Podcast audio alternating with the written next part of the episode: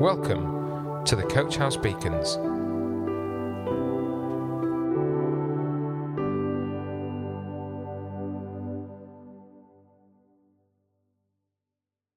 Hello, my name is Stephen and I'm presenting today's Coach House Beacon. There is a story in the Gospels that has always fascinated me.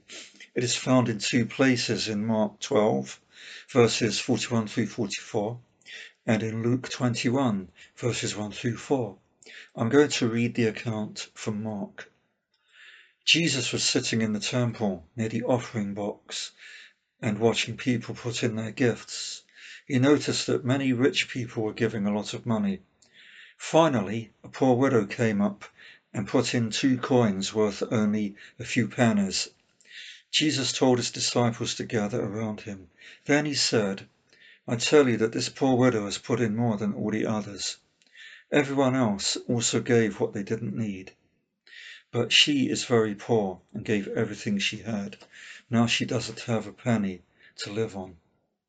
This reading is from the contemporary English version and is perhaps better known as the story of the widow's mite, which is what her offering is called in the King James Bible. The reason I'm fascinated by this story is because I've always wondered what happened to the widow who entered the temple virtually destitute and who left it absolutely destitute. Did she go and lie down in some out of the way place and wait to die? Did she have a hovel where she could go and wait to starve to death? Did she pick a fight with a Roman soldier in the hope he'd kill her with his sword? I admit this last option seems unlikely. I think a problem that I may have had with this story had been based on a faulty view of God, that he doesn't care about us or that he can't or won't intervene.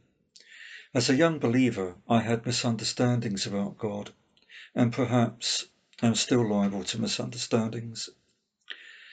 There is a science fiction film that I like that is called The Island.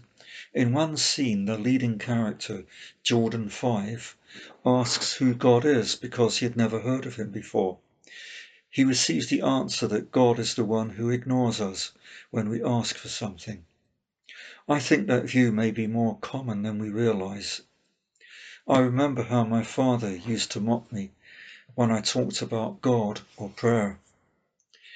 But for him, the time came when he desperately needed God, called out to him, and was answered. Over the years that I've known the Lord, I've come to appreciate that God does care about us and that he does listen to us when we seek him. I admit that in my early years as a believer, I struggled to believe in God's provision for us in our lives, not because I didn't see it in the Bible. I did. I struggled to believe that he provides today. Most likely this was a hangover from my past atheism and growing up, growing up in a family that was opposed to belief in God.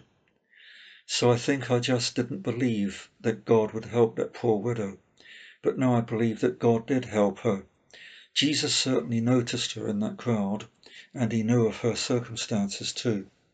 The man who was my first pastor, whose church I started attending when I turned from atheism to Jesus, had served the Lord for most of his adult life.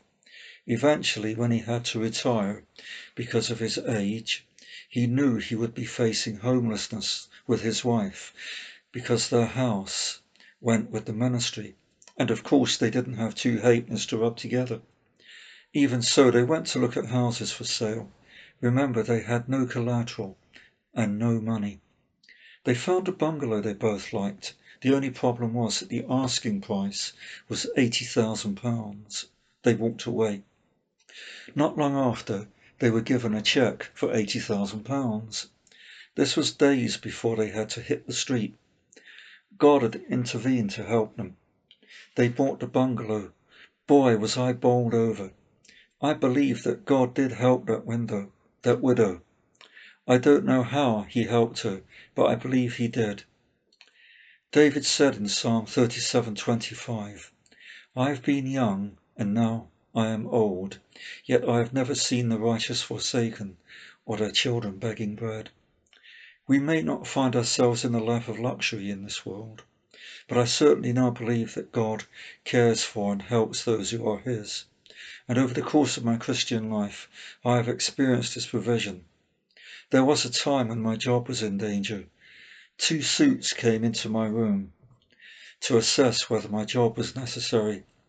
My supervisor and departmental manager both came in and took them on, and I knew that my departmental manager didn't like me.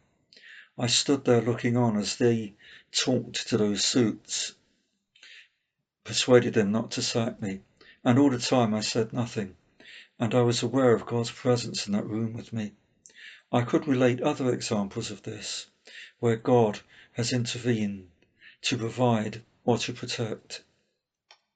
In Psalm 25 2 it says, O my God, in you I trust.